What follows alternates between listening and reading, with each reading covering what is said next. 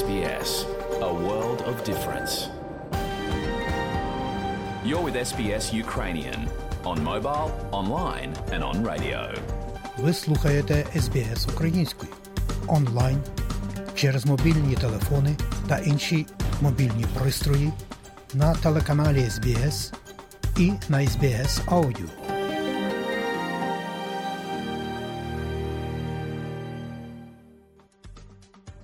Щирі вітання усім, хто слухає україномовну програму SBS Audio сьогодні 6 жовтня року 2023 і уперше у п'ятницю. І тут хочу вам нагадати, що відтепер україномовна програма виходитиме кожної п'ятниці о 6 годині вечора. І її ретрансляція, тобто повторення, буде кожної суботи о годині 2 пополудні. А у студії Богдан Рудницький і я дякую вам, що слухаєте СБС. І сьогодні, шановні друзі, у нашій аудіопрограмі, зокрема, ви почуєте короткий огляд новин СБС станом на час виходу нашої аудіопрограми. Про події на наших рідних землях сьогодні нам розкаже київська журналістка Людмила Павленко.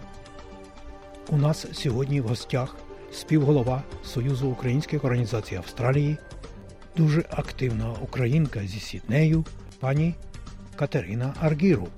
Буде, звичайно, у нашій програмі і більше, і пісня. І, зокрема, мова піде про наступний референдум щодо голосу корінних народів у парламенті, який, нагадаю, відбудеться 14 жовтня, а голосування дострокове уже розпочалося.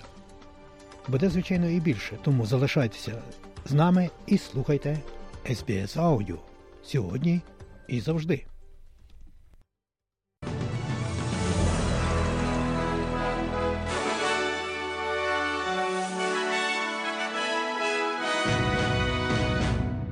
Доброго дня, шановні друзі, у студії Богдан Родницький, і ви слухаєте новини СБС.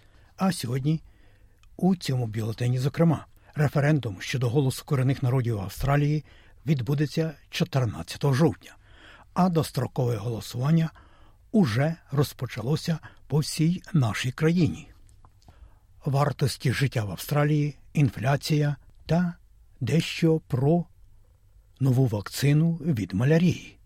Європейський Союз іммігрантське питання. І далі про це і більше. Прем'єр-міністр Австралії Ентоні Албанізі заперечує, що голос корінних народів у парламенті розділить націю, натомість наполягаючи на тому, що це об'єднає австралійських людей. Він каже, що про референдум багато дезінформації і закликав виборців шукати інформацію самостійно.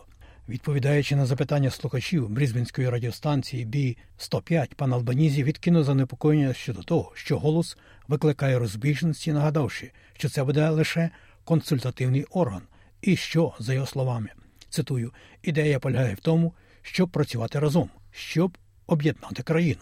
Він також закликав людей шукати достовірну інформацію перед голосуванням. The big thing is if you don't know, get informed. Yeah. Yeah. Get informed. Найголовніше, якщо ви не знаєте, отримайте інформацію. Отримайте інформацію і самі подивіться, в чому полягає питання. Тому що я думаю, що дійсно очевидно, в чому питання, коли люди дивляться на це дуже зрозуміло.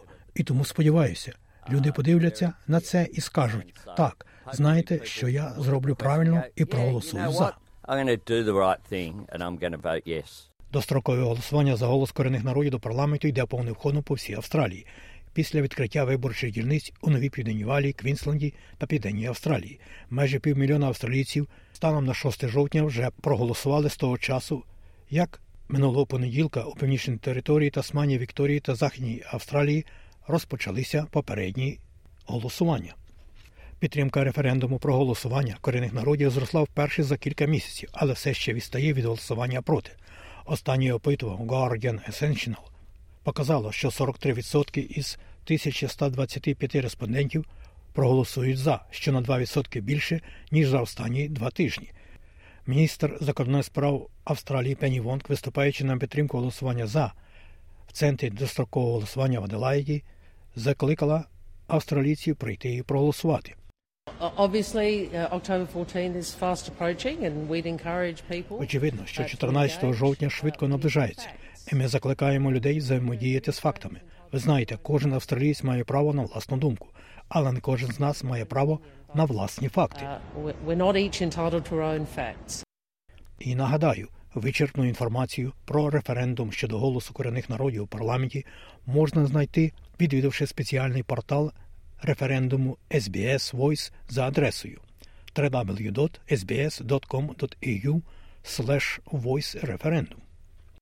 Громади мігрантів закликають уникати дезінформації щодо голосу корінних народів у парламенті, оскільки дострокове голосування триває, а австралійці офіційно підуть на виборчі дільниці 14 жовтня. Протягом останніх трьох місяців Рада етнічних громад штату Вікторія взаємодіяла з багатокультурними спільнотами щодо референдуму, співпрацюючи з кампанією ЄС 23 для обміну різною інформацією. Єва Хусейн приїхала до Австралії як біженка в 1986 році і зараз працює директором з розвитку та відносин у Поларон, постачальнику мовних послуг, що пропонує перекладні матеріали для голосу.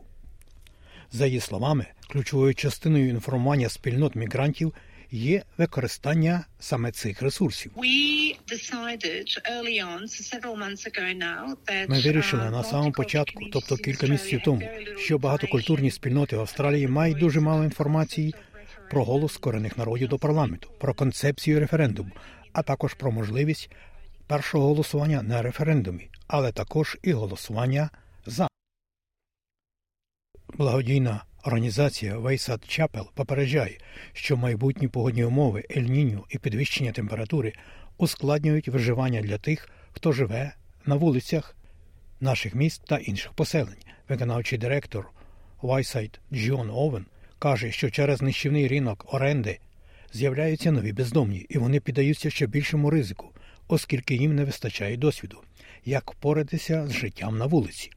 Він каже, що багато бездомних людей залишаються пильними вночі через страх нападу, залишаючи їх спати вдень, що важче під час спеки.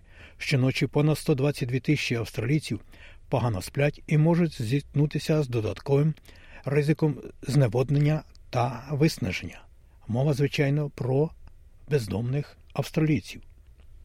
Нові статистичні дані вказують на те, що орендна плата в Австралії досягла нових рекордних максимумів, принаймні станом на 5 жовтня. Дані підтверджують, що орендна плата зросла у всіх великих столицях, крім Канбері та Гоборта, причому найшвидше зростала орендна плата в Дарвіні. За нею йде Брізбен. Економіст Кори Логіч Кейтлін Езі каже, що, хоча орендна плата все ще зростає, орендарі майже досягли стелі доступності і не змозі ще більше розтягувати свої власні бюджети. Країни Європейського Союзу домовилися про перегляд заходів, які вони можуть вжити у разі масового непередбачуваного переміщення мігрантів до своїх кордонів. Пакт про міграцію та прибуток передбачає переселення деяких людей, які прибувають до прифронтових держав, таких як Греція та Італія. Європейський Союз також вимагає, щоб країни, які відмовляються приймати шукачів притулку, такі як Угорщина та Польща, платили тим, хто це робить. Віце-президент Європейської комісії Маргарітіс Схініас закликала країни Європейського Союзу прийняти закон про пакт до виборів у червні. If we fail, then we will give fuel. Якщо ми зазнаємо невдачі, то підживемо фальшиві заяви ворогів демократії, російської дезінформації про те, що Європа не здатна впоратися з міграцією.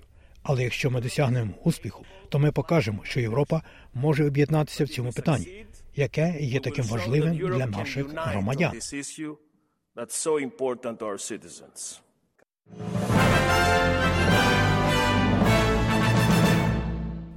У студії Богдан Родицький і ви слухаєте СБС новини станом на 6 жовтня і час виходу нашої аудіопрограми. І нагадаю, шановні друзі, що про події на наших рідних землях ви можете дізнатися із іншого радіосегмента у нашій сьогоднішній аудіопрограмі. І далі. У Сполучених Штатах Америки Палата представників проголосувала за відставку спікера Кевіна Маккарті.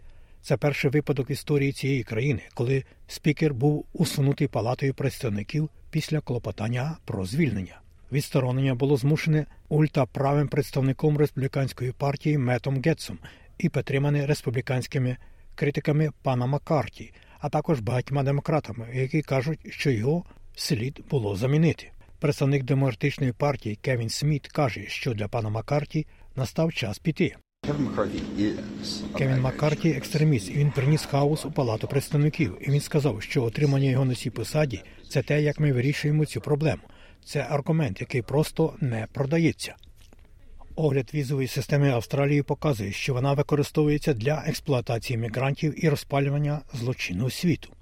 У звіті зроблено висновок, що тимчасові трудові мігранти піддаються настільки високому ризику зловживань з боку своїх роботодавців, що це майже конструктивна особливість імміграційної системи, в той час як зловмисники і злочинні синдикати використовують систему для сприяння торгівлі людьми, сучасному рабству, нелегальній секс-роботі, імпорту наркотиків і відмиванню грошей. Міністр внутрішніх справ Клер О'Ніл заявила, що уряд отримав звіт Ніксона в березні, але вирішив не розсекречувати його, поки не зможе відреагувати на його висновки. Вона каже, що лейбористи виправлять прогалини та слабкі місця, виявлені у звіті. Um, in addition to investing $50 million in Перше, на додаток до інвестування last 50 мільйонів доларів у ресурси, які надійшли через минулий бюджет, ми інтегруємо всі частини головоломки, які беруть участь у забезпеченні того, щоб злочинці не могли використовувати цю систему. Всі вони будуть об'єднані під однією функцією постійну ударну групу, яка буде пересуватися імміграційною системою, щоб вирішувати проблеми, які ми бачимо, і забезпечувати притягнення винних до відповідальності. наголошує міністерка внутрішніх справ Австралії. Центральний банк Австралії четвертий місяць поспіль призупинив готівковий курс на рівні 4,1% на першому засіданні ради директорів під керівництвом нового керуючого Мишель Болок, яке відбулося 3 жовтня. Рішення відповідає очікуванням ринку. Банк, однак, не вилучив майбутнього підвищення процентних ставок і хоче, щоб безробіття зросло до 4,5% до кінця 2024 року в рамках свого плану довести інфляцію до рівня від 2 до 3%. А федеральний скарбник Джим Чалмерс каже, що уряд сподівається, що інфляція знижиться швидше ніж передбачається. Uh. Ми б хотіли, щоб інфляція сповільнювалася швидше ніж вона є, але вона явно досягла піку в минулому році в квартальному вираженні перед виборами і в річному вираженні на Різдво.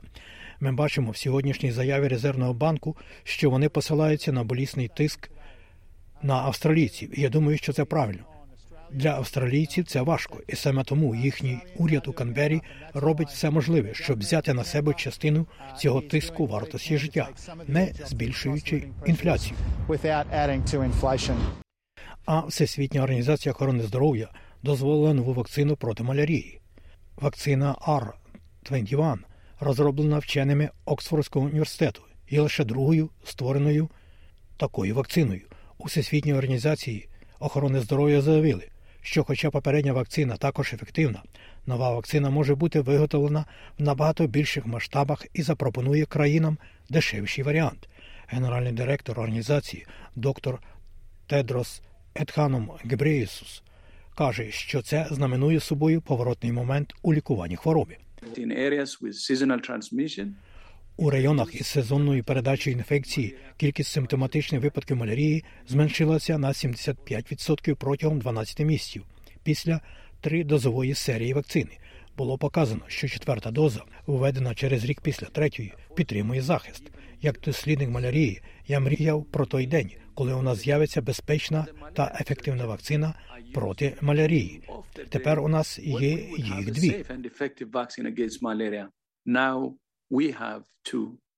І у новинах СБС про курси обміну валют. Як інформує Резервний банк Австралії, один австралійський долар можна обміняти станом на сьогодні на 63 американські центи. А при обміні одного австралійського долара на євро ви можете мати 0,60 євро. У той же час, як інформує Національний банк України, за офіційним курсом один австралійський долар можна обміняти на 23 гривні і 25 копійок. За 1 долар США при обміні на гривню ви можете мати 36 гривень і 62 копійки. А за 1 євро при обміні на гривню ви можете мати 38 гривень і 54 копійки. І про погоду. Як передбачило на завтра, суботу, 7 жовтня, Австралійське метеорологічне бюро уперто буде 31 сонячно, в Аделаїді 20, також без опадів, в Мельбурні 15, похмуро, в Гобарді також 15, погода подібна, в Канбері 18, в основному сонячно, в Сіднеї 19, трохи похмуро, в Брисбені 24, можливий невеликий дощ, і в Дарвіні 35, сонячно. Оце і все сьогодні у новинах СБС.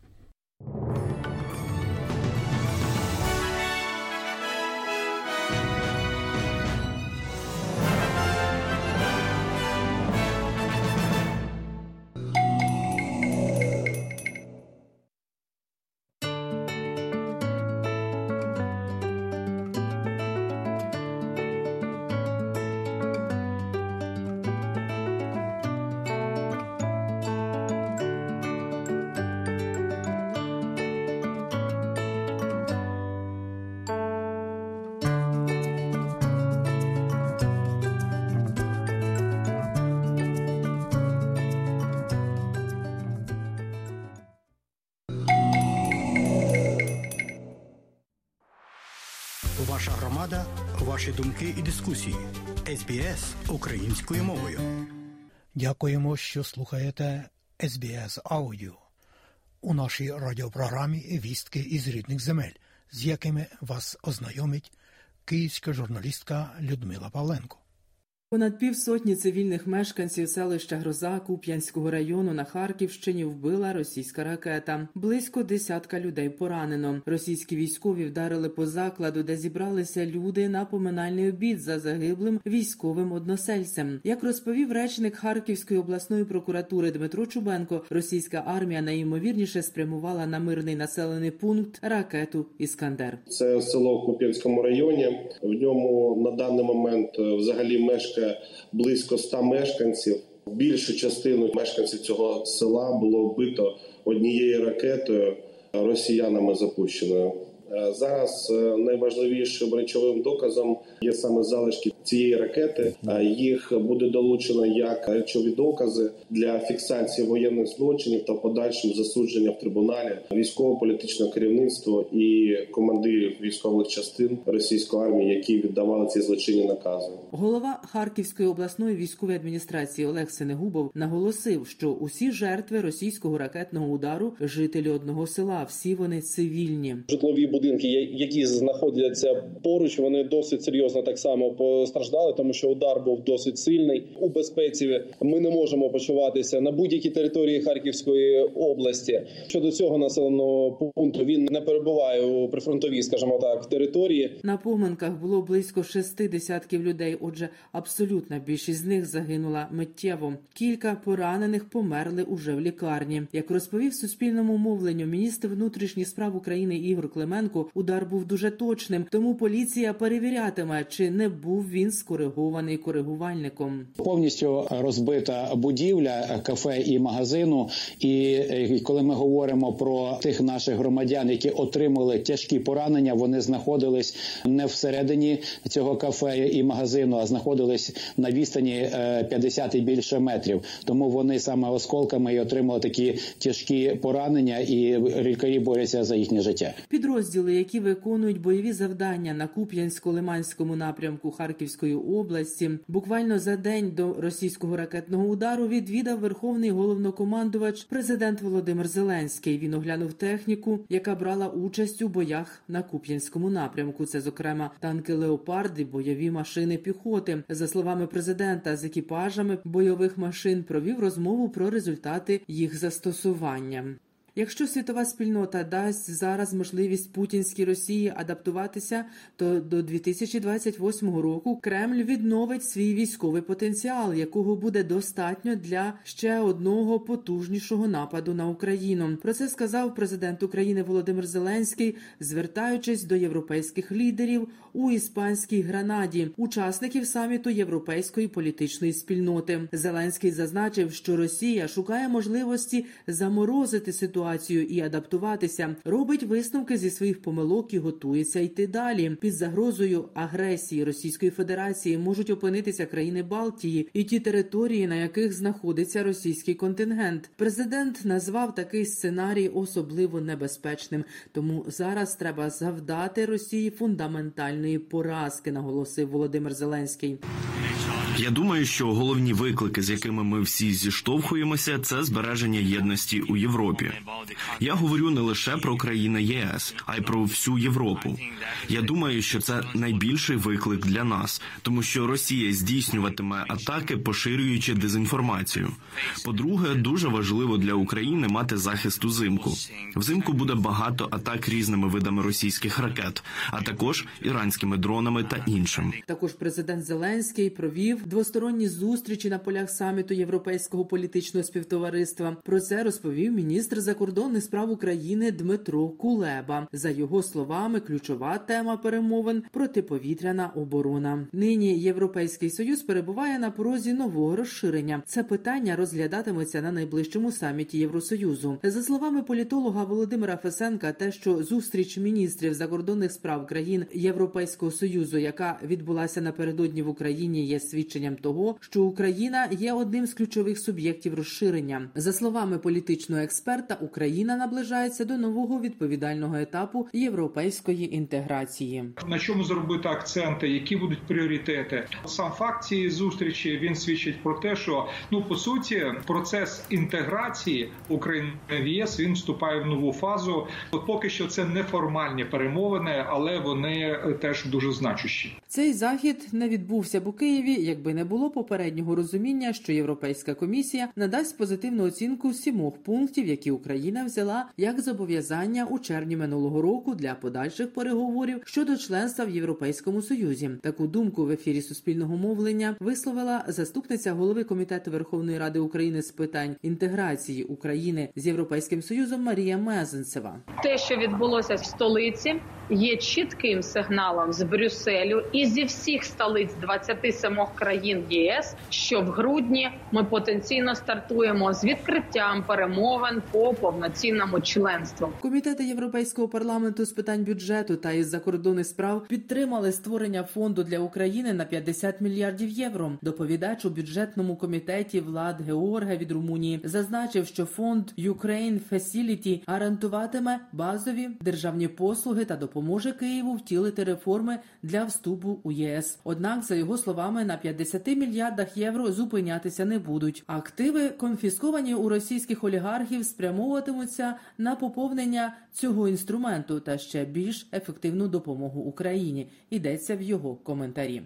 Угорський вчений Ференс Краус, один із цьогорічних лауреатів Нобелівської премії з фізики, має намір передати свою частину нагороди на підтримку українців, постраждалих від війни. Йдеться про суму понад 330 тисяч доларів. Цьогоріч Нобелівська премія становить 11 мільйонів шведських крон, це близько мільйона доларів. Однак з фізики відзначили одразу трьох вчених: Ференс Краус, П'єр Агостіні і Анн Люільє отримали нагороду за дослідження динаміки електронів у речовині. Додам, що у 2022 році, після повномасштабного вторгнення Росії в Україну, Краус заснував міжнародну ініціативу вчених Science for People для підтримки освітніх проєктів в охоплених війною країнах. 19 українських дітей вдалося команді Save Ukraine вивести з тимчасово окупованих Росією територій. Це вже 196 дітей, яких команда повернула в Україну. Про це повідомив виконавчий директор організації Save Ukraine Микола Кулеба. У Російській Федерації та на тимчасово окупованих нею територіях України діють щонайменше 70 таборів, де російські армійці примусово перевиховують депортованих українських дітей, аби позбавити їх національної ідентичності. Про це в ефірі загальнонаціонального телевізійного марафону Єдині новини повідомив уповноважений Верховної Ради України з прав людини Дмитро Лубінець. За його словами, лише за одну зміну в таких таборах проходять так зване навчання тисячі дітей. Це одна з ознак геноциду як воєнного злочину Російської Федерації, наголосив Дмитро Лубінець. Таке промивання мізків воно направлено на зміну ідентифікації дітей, що все, що в них зараз є, залишається, що може нагадувати про Україну, про українське, за думкою Російської Федерації, треба просто стерти. Це насправді напряму підпадає під визначення е, воєнного злочину геноцид. Нагадаю, у березні міжнародний кримінальний суд видав ордери на арешт президента Росії Володимира Путіна та російської дитячої омбудсменки Марії Львової Білової за насильницьку депортацію українських дітей. Довічне ув'язнення загрожує колишньому президенту втікачу з України Віктору Януковичу, а також дев'яти його поплічникам за злочини, які були скоєні ними під час революції гідності. Працівники державного бюро розслідувань завершили розслідування масштабної справи щодо колишнього керівництва України за організацію розгону та розстрілів демонстрантів у лютому 2014 року. Обвинувальний акт направлено до суду, як повідомила в ефірі Суспільного мовлення речниця ДБР Ольга Чеканова. Підозрювані нині перебувають за межами України, але їх можна притягнути до відповідальності. Але для уникнення відповідальності усі ці колишні високопосадовці, колишній президент України, вони е, переховуються наразі за інформацією слідства на тимчасово окупованій території Автономної Республіки Крим і міста Севастополя. І їх обов'язково буде взято під варту і передано до суду одразу після звільнення цих територій збройними силами України. Не дуже вірить у заочне засудження дочка Героя Небесної Сотні Адріана Данилович. Та в Криму вони собі живуть так, як і хочуть жити, нічому собі не відмовляють. Коли це буде, коли ми звільнимо Крим, невідомо, і чи вони за той час не втечуть кудись далі, ми теж не знаємо. Якось таке все одно відчуття недовершеності все одно є, бо по факту суди ще не завершилися. Суди досі тривають, винні не покарані. І чи будуть покарані, ми не знаємо. Згідно з даними ДБР, 18-20 лютого Янукович та тодішній силовий блок країни організували штурм майдану під виглядом антитерористичної операції. А вранці 20 лютого наказали розстрілювати мітингувальників. Це робилося з перевищенням влади службових повноважень без жодних законних підстав. На франкфуртському книжковому ярмарку Україна буде представлена національним стендом під гаслом Крихкість існування. Про це повідомляє на своєму сайті. Український інститут книги на стенді презентують понад півтисячі книг від 43 видавництв. Також Український інститут представить два власних мультимедійні проєкти. Аудіовізуальний проєкт заглиблює глядача у світ українського монументального мистецтва. У ньому використали зображення 56 мозаїк 1960-70-х років. Більше чверті цих робіт були пошкоджені або зруйновані з початку повномасштабного вторгнення Росії в Україну.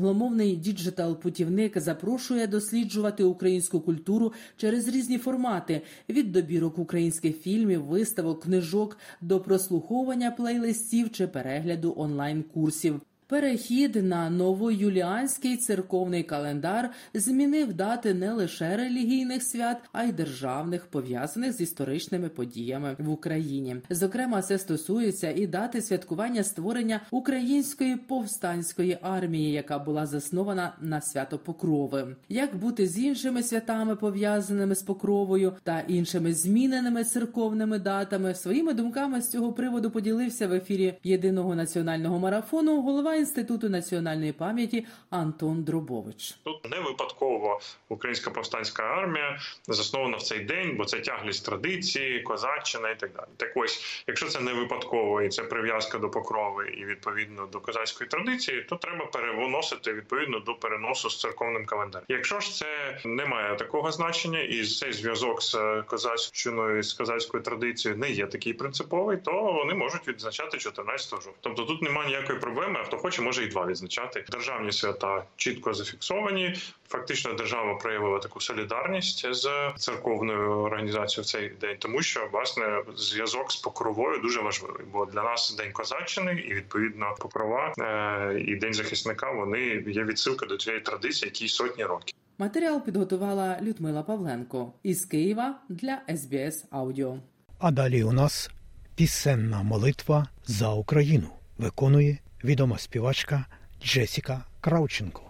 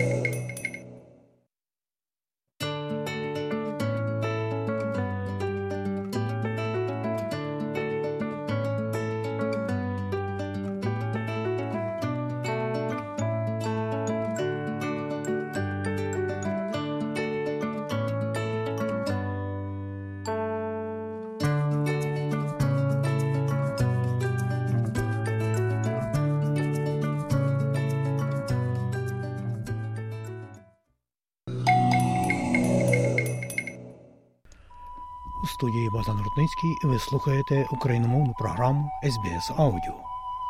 І далі, шановні друзі, у нашій аудіопрограмі цікава розмова із співголовою Союзу українських організацій Австралії пані Катериною Рагіру, яка не так аж давно проживає в Австралії, але досить активно працює в ім'я української спільноти та нашої України, яка бореться за свою волю і незалежність. А мова не тільки про роботу Союзу українських організацій Австралії, його проекти, а й про багато більше. Тому залишайтеся з нами і слухайте СБС.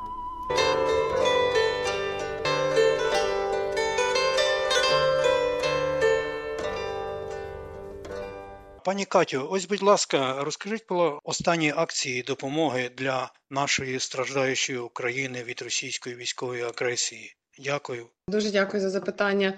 У нас е, дуже зараз багато зусиль іде як е, Союз українських організацій Австралії, також як е, австралійська громада і діаспора.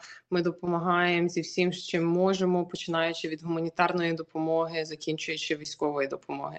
Як на мене, саме важливе для мене, і то, що я зараз очолюю, це є військовий субкомітет, і в нас мета через е, наш Defend Ukraine Appeal допомогти нашим військовим військовослужбовцям е, на передовій. В нас е, фонд Defend Ukraine Appeal вже зібрав е, понад мільйон доларів. За останніх сім місяців ми десь півмільйона потратили тих грошей. Ми зараз допомагаємо понад 40 бригадам по всій лінії фронту, починаючи від Луганську, закінчується Херсоном. Ми такі речі в нас е, просто для розуміння, щоб е, наші слухачі знали, як е, це працює. У нас є сайт defendukraineappeal.org. На цей сайт може зайти люба людина з нашої громади, і якщо в них є родичі або знайомі, яких вони персонально знають на передовій, то вони можуть заповнити форму для військової допомоги. Вона йде до нас, і ми тоді намагаємося допомогти з чим можемо. Самі більші е, запити, які до нас надходять, це є на позашляховики, на дрони Mavic 3 і 3T, і е, різні речі, е, наприклад, для комунікації, тепловізори, прилади нічного бачення, генератори і всякі інші. Але саме головне, що ми е, намагаємося доставити на передову, це позашляховики і дрони.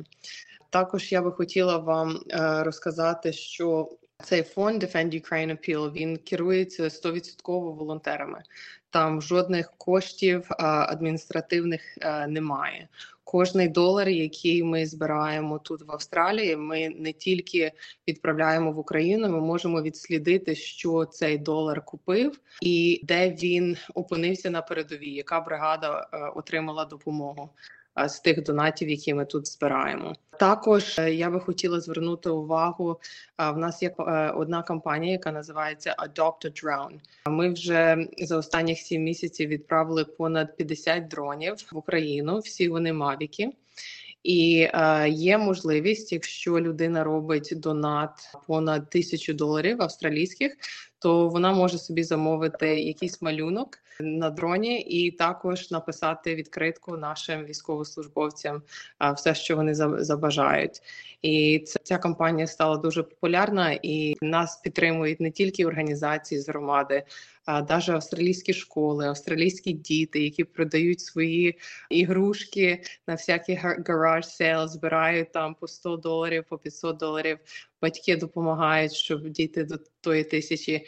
І в нас дуже велика потужна підтримка, і ми хочемо цим показати, що ми дуже турбуємося про наших військових, про наших воїнів, і будемо надалі їм допомагати і підтримувати.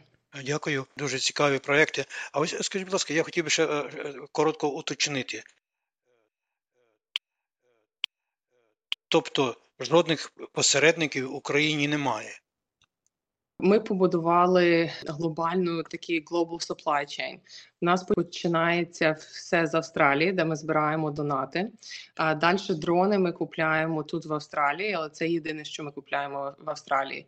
І тих 50 дронів, яких ми відправили, кожний дрон е, в нас був волонтер з Австралії. Українці, австралійці, чехи, молдовани, е, поляки, всі, хто летів е, в, в, в Європу, вони брали з собою один дрон, і в нас тоді вже в Європі є партнери. Ця військова допомога, яка доходить з Австралії прямо на передову, не була б можливою, і ми б не, не зекономили стільки коштів, якщо б в нас не було два потужних партнера. У нас партнер е, називається один військова пошта. Вони нам допомагають з логістикою, і все, що ми або присилаємо з Австралії, або закупляємо в Європі, е, то вони нам допомагають доставити це на передову. І другий наш великий партнер це є фонд разом for Ukraine. разом для України. Е, Очолює е, військову пошту Павло Цапюк. Нам дуже сильно допомагає. І програму авто для перемоги Cars for Victory від фонду разом очолює Сергій Мітрофанський. В них е, потужні команди, і без них ми би не могли так добре працювати. Так що ми їм дуже вдячні, що вони нам допомагають і допомагають нашим військовослужбовцям також. Ось е, ще таке. Скажіть, будь ласка, якщо, наприклад, е, людина пожертвувала вам кошти, і ось як довго цей процес триває е, від Австралії до України на передову? Якщо можете приблизно хоча б сказати. Так, це залежить від потреб. Якщо це дрони, наприклад, то пожертва нам приходить. Ми знаємо, що в нас е, є потреби там на Mavic 3, на Mavic 3T, Ми знаємо, де їх тут купляти. Так що це залежить від того, ми наступний день можемо купити, і тоді залежить від того, коли наші волонтери летять. Це може зайняти тиждень, може зайняти два. Далі в Європі ми організуємо, щоб е, наші е, партнери зустріли цей дрон, і тоді вони перевозять через кордон в Україну, і в Україні вже е, новою поштою воно доставляється найближчий. Пункт нової пошти на передовій військовослужбовці вже там забирають. Це може зайняти, я би сказала, від тижня до трьох тижнів, е, поки е, наша допомога не дійде на передову. Якщо можете ще раз повторити оцей веб-сайт, куди люди можуть зайти і подивитися, і можливо пожертвувати певні кошти. Так, це називається defendukraineappeal.org. Дякую. А ось е, далі е, хотілося ще згадати одну важливу подію, е, так би сказати, чи акцію із роботи Союзу українських організацій Австралії співголовою ВІЄ. Це парламент нової південної валії. Так, в нас е, були е, нещодавно дві дуже важливих зустрічі. Перша зустріч в нас була з міністром мультикультуралізму Multicultural Affairs, і його звати Стівен Кампер. Він е, зустрівся з нами, послухав всі наші проблеми, запитався і дуже цікавився, як можна нас підтримати як українську громаду. Ми йому розказали про проблеми з візами. Е, Наприклад, наші переселенці, які сюди приїхали на початку повномасштабної війни, е, отримали е, гуманітарні візи на три роки. Цей термін вже приближається до кінця, і звісно. Переважно це жінки з дітьми. 70% наших переселенців з України це жінки і діти. Вони е, трошки нервуються, тому що вони не знають, що далі буде. То ми хотіли це е, переказати міністру. Е, Міністр написав лист на е, федерального міністра імміграції, також підтримати, щоб вони скоріше вирішили це питання і цю проблему. Так що ми шукаємо різні способи, як можна підтримати наших українців, які сюди приїхали, і дати їм можливість тут залишитися, якщо вони хочуть. І також щоб діти були підтримані, могли ходити в школу і могли мати нормальне тут життя. Так що ми обговорили е, візові питання.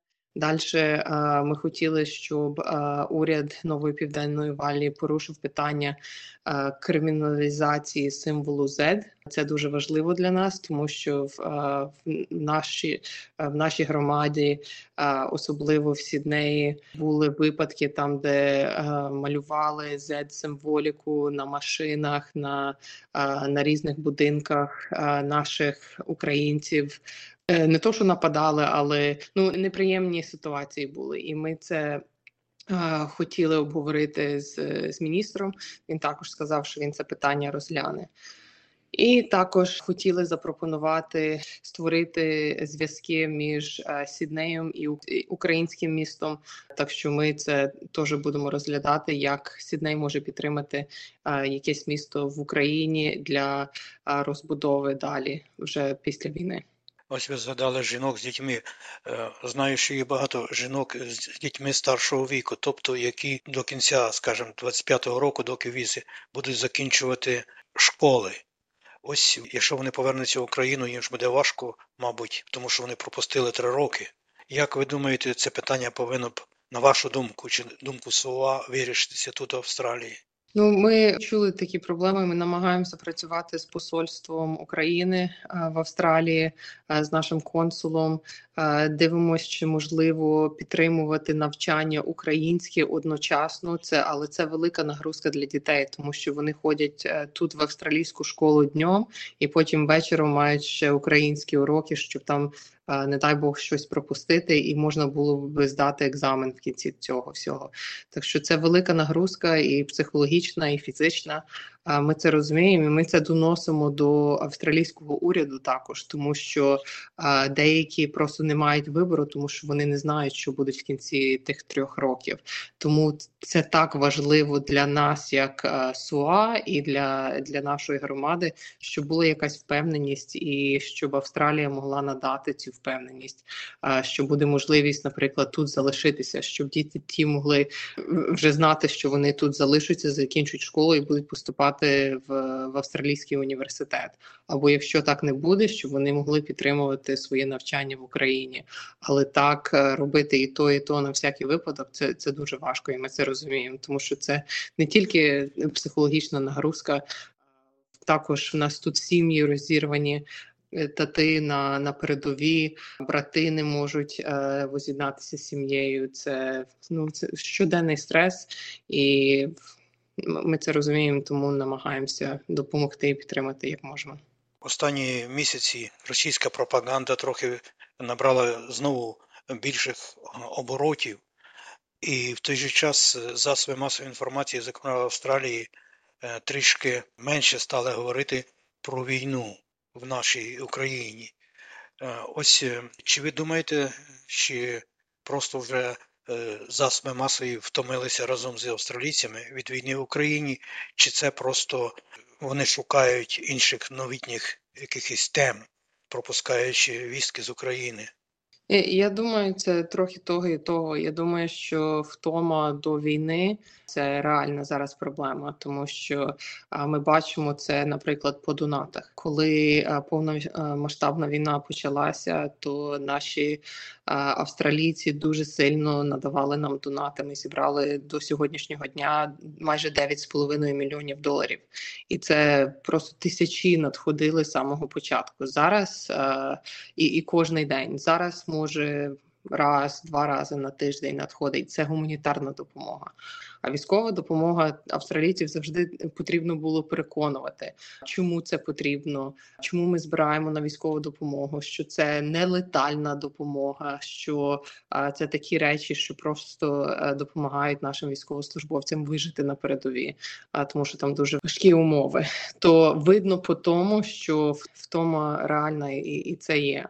Але то, що ми намагаємося зробити, не просто е, постійно говорити, що так, війна триває і нам потрібна допомога. І е, статистику всі вже знають. Ми намагаємося донести до австралійців і до небайдужих людей ті персональні історії, е, як е, Війна е, зачіпає людей, як діти вчаться в бомбосховищах, що вони уявили, що їхні діти тут, які е, кожну суботу йдуть на футбол і на різний спорт, не могли б цього робити, тому що вони б сиділи в бомбосховищі. Або як мати має родити дитину і немає умов, немає лікарні, або та лікарня під, е, під обстрілом. Тобто, вже ми не говоримо про статистику, ми намагаємося говорити про ті реальні історії. Ми робимо різні заходи.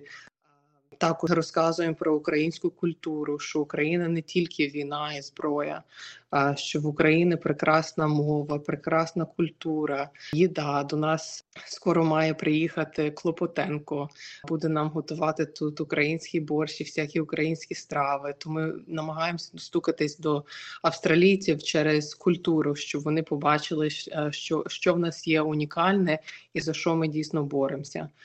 До нас скоро е, буде приїжджати гурт антитіла. У них теж дуже неймовірна історія, як вони кинули все і пішли на передову як бойові медики. Ми також плануємо зробити великий захід в кінці листопада, і щоб до нас приїхала Джамала і різні люди з України, які можуть донести ті історії. Цей проект очолює посольство України тут в Австралії. Тобто, ми е, намагаємося знайти різні способи, щоб достукатись е, до, до австралійців і донести цю інформацію, що війна не закінчилась, і що потрібно стоювати нашу свободу і надіємося з допомогою Австралії. Дякую вам. Можливо, маєте ще щось розповісти, а я не запитав про це вас. Зараз один е, важливий момент для нас як СУА, і е, над чим ми працюємо, це намагаємося, щоб австралійський уряд е, визначив голодомор як геноцид. Ми провели дуже багато зустрічей в Канбері з різними міністрами. Е, Зараз ми працюємо на е, це було на федеральному рівні. Зараз ми працюємо на стейтових рівнях зі всіма прем'єрами. Це обговорюємо. До речі, нещодавно е, ми не тільки тут зустрічалися з міністром Кемпером в Нової Південної Валі. У нас також недавно була зустріч з прем'єром. Крісом Мінцом, і саме головне, що ми там обговорювали, це звичайно підтримка для української громади тут, тому що саме більше переселенців з України іменно приїхали в Сідней і зараз проживають в, Новій Південній Валі. То ми поговорили про ці питання, але також ми попросили, щоб він підтримав і наголосив, що голодомор це є акт геноциду. Так що ми зараз готуємо документи і а, проходимо цей весь процес е, з парламентом нової південної валії. Дякую вам, що знайшли час і поділилися такими важливими інформаціями е, з українською спільнотою через SBS аудіо. На Пане. Богдане, дуже дуже дякую вам за можливість, що дали про це розказати, і дуже дякую за підтримку. І на сам кінець, шановні друзі, мені залишається лише нагадати, що якщо ви пропустили частину цієї радіорозмови із пані Катериною Аргіро, співголовою Союзу українських організацій Австралії, то ви завжди це інтерв'ю можете переслухати на нашій веб-сторінці www.sbs.com.au language ukrainian Слухайте СБС сьогодні, слухайте СБС завжди.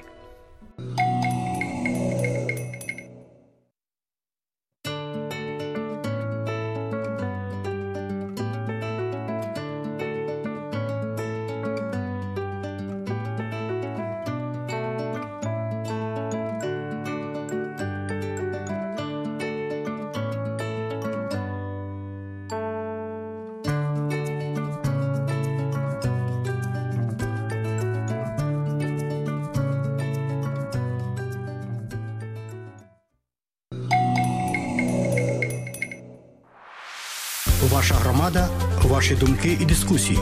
СБС українською мовою. У студії Богдан Рудницький і ви слухаєте україномовну програму СБС Аудіо. Сьогодні у нас цікава розмова про те, як продати авто Австралії, зокрема, кілька контрольних, так би сказати, порад та їх перелік. Отож, подробиці про це і більше. Залежно від того, де ви живете в Австралії, продаж вживаного авто відрізняється. Так званий контрольний перелік головних акцентів може допомогти вам успішно та без стресу орієнтуватися у своєму досвіді продажу транспортних засобів. Отже, коли прийшов час попрощатися з вживаним автом, то потрібно зробити більше, ніж просто добре помити його, здати сервісну книжку і отримати оплату. Залежно від того, де ви живете в Австралії, вимоги відрізняються при продажу приватного транспортного засобу. Розуміння необхідних кроків та рекомендацій протягом усього процесу від підготовки авто до завершення продажу може забезпечити плавну та законну передачу права власності на авто. Хоча не існує загальнонаціонального органу або якоїсь установи, яка збирає дані про продажі вживаних транспортних засобів, Оцінки показують, що ринок вживаних транспортних засобів приблизно втричі перевищує розмір ринку нових авт в Австралії. Як продавець вживаного авто, у вас є значна кількість потенційних покупців. Але як насправді орієнтуватися в цьому процесі у час продажу свого авто? Запитання цікаве і варто знати відповіді на нього. Кеті Таунсенд, директор з регуляторної взаємодії в New South Wales Fair Trading, розповідає про доступні шляхи продажу авто Австралії. People wanting to sell their own car, the first decision that they have to make is how they'd like to sell it. So there's a couple of options. Для людей, які хочуть продати своє власне авто, перше рішення, яке вони повинні прийняти, полягає в тому, як вони хочуть його продати. Отже, є кілька варіантів того, як вони можуть продавати через дилера, вони можуть продати його через аукціон, або вони можуть продати його безпосередньо комусь за допомогою однієї з різних соціальних платформ продажу, більшість з яких, звичайно, зараз перебувають у мережі інтернету. Продаж через дилера або аукціонну службу, що зазвичай трапляється з класичними та колекційними автами, позбавляє клопоту, оскільки вони доглядають за процесом продажу. Але це не дозволяє максимізувати ціну продажу для вас. Важливо враховувати витрати, пов'язані з продажем через автосалон, оскільки вони, як правило, націлені на маржу, тобто прибуткову ціль при продажу вашого авто. Крім того, якщо ви виберете аукціон, то ви можете розраховувати на оплату комісійних, яка в середньому становить близько 10-15% від ціни продажу авто, за словами пані Тамсен. Під час продажу від особи до особи. Важливо, щоб ваші реєстраційні документи були легко доступні, наголошує наша співрозмовниця.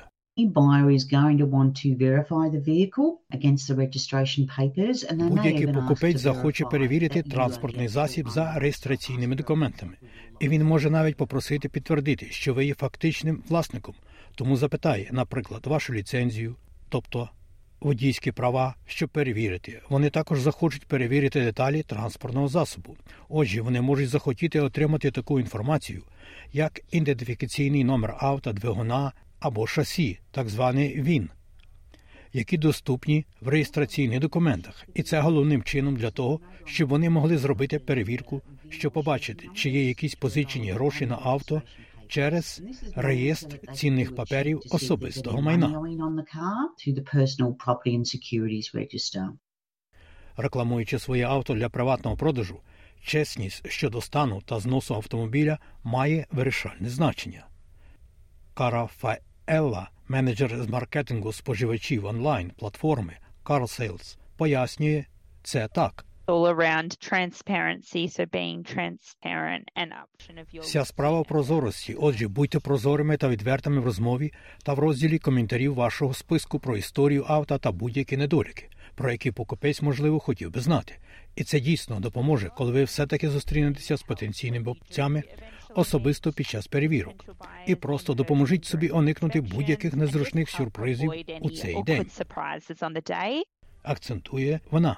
Своєчасне реагування на запити потенційних покупців також відповідає вашим інтересам, оскільки це збільшить ваші шанси на швидкий та успішний продаж авто.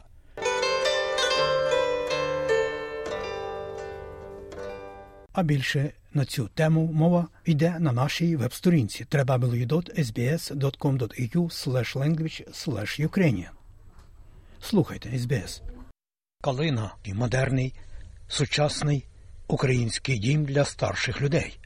Калина сьогодні є багатокультурним місцем для проживання австралійців, особливо людей європейського походження.